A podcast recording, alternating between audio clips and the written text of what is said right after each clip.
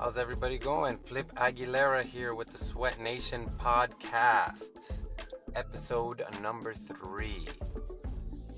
So, today I wanted to go over finances. You can go back to episodes one and two to go over just the intro, where I'm coming from, and then the first or the episode after that was mind and body. So, today I wanted to focus on finances and how my financial journey has uh, unfolded.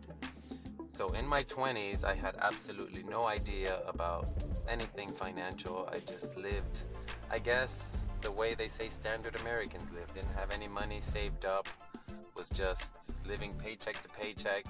I was married young, as if you go back to the other episodes, you'll hear, and I had kids. So we already had that part of life on us at a very young age, trying to figure out how we were going to do things.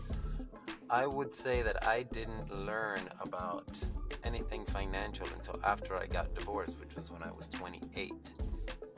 And uh, as I started my company and started to surround myself with, I guess for lack of a better term, people that have, I started to learn things about finances.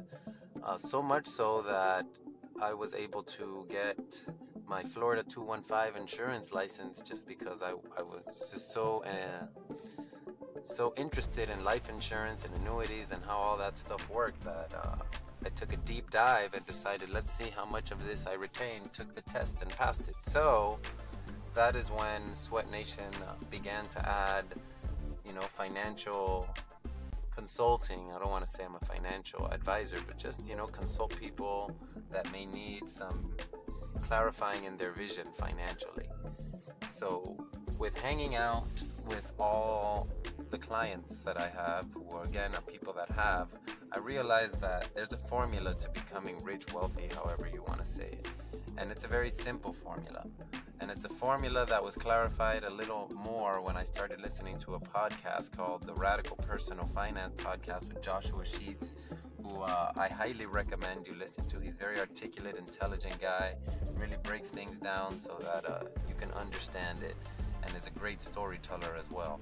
He is a little bit on uh, the conservative religious side, but each their own. Everybody's allowed to live the journey they want to live in their lives, and like most things in life, you take what you can use for your life, and then you just uh, listen to the rest because you never know when it may or may not become handy for your life.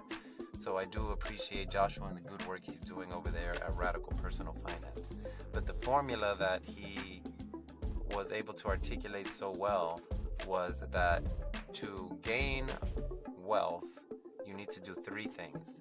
And the first thing is you need to find a way to increase your income.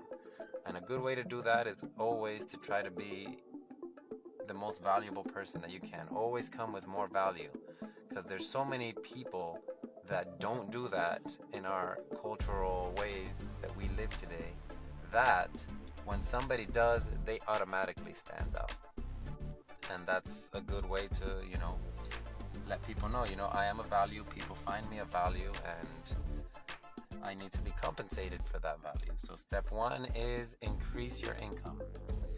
Step two is, excuse me, is to lower your expenses.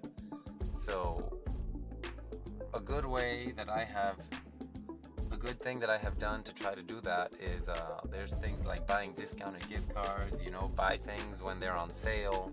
Whatever you can do to increase your or decrease your expenses, take those steps. Because if you increase your income, and your expenses don't go up, that's going to leave a gap. And that gap is the third step. And the third step is invest the difference. So we have number one, increase your income. Number two, decrease your expenses. Number three, invest the difference. And it's in investing the difference that you start to realize the power of making money work for you instead of you working for the money. So you know, thinking back to my story after I got divorced, I was not at zero, I was at negative. So I had to climb my way out of negative, had to file a bankruptcy and all that fun stuff. I had to climb out of all that to get to, I guess, where I'm at today. And today I am not in debt. and I'm working on building my investments so that I can get that money to work for me. So one day we will do a show on different types of investment that I've come across. There's uh, so many out there that there's no reason that you wouldn't be able to find one that speaks to you and what you are trying to represent in this world. So again, just a little wrap up on this. We got step one towards creating financial independence is increase your income. Step two, decrease your expenses. Step three, invest the difference. We'll go on deeper journeys on this in the future. Look forward to talking to you guys. Again, I'm Flip Aguilera. You can find me on Facebook, Flip Aguilera, Sweat Nation on Facebook. On Instagram, I'm sweatnation.world. On Twitter, I'm Sweat Nation also.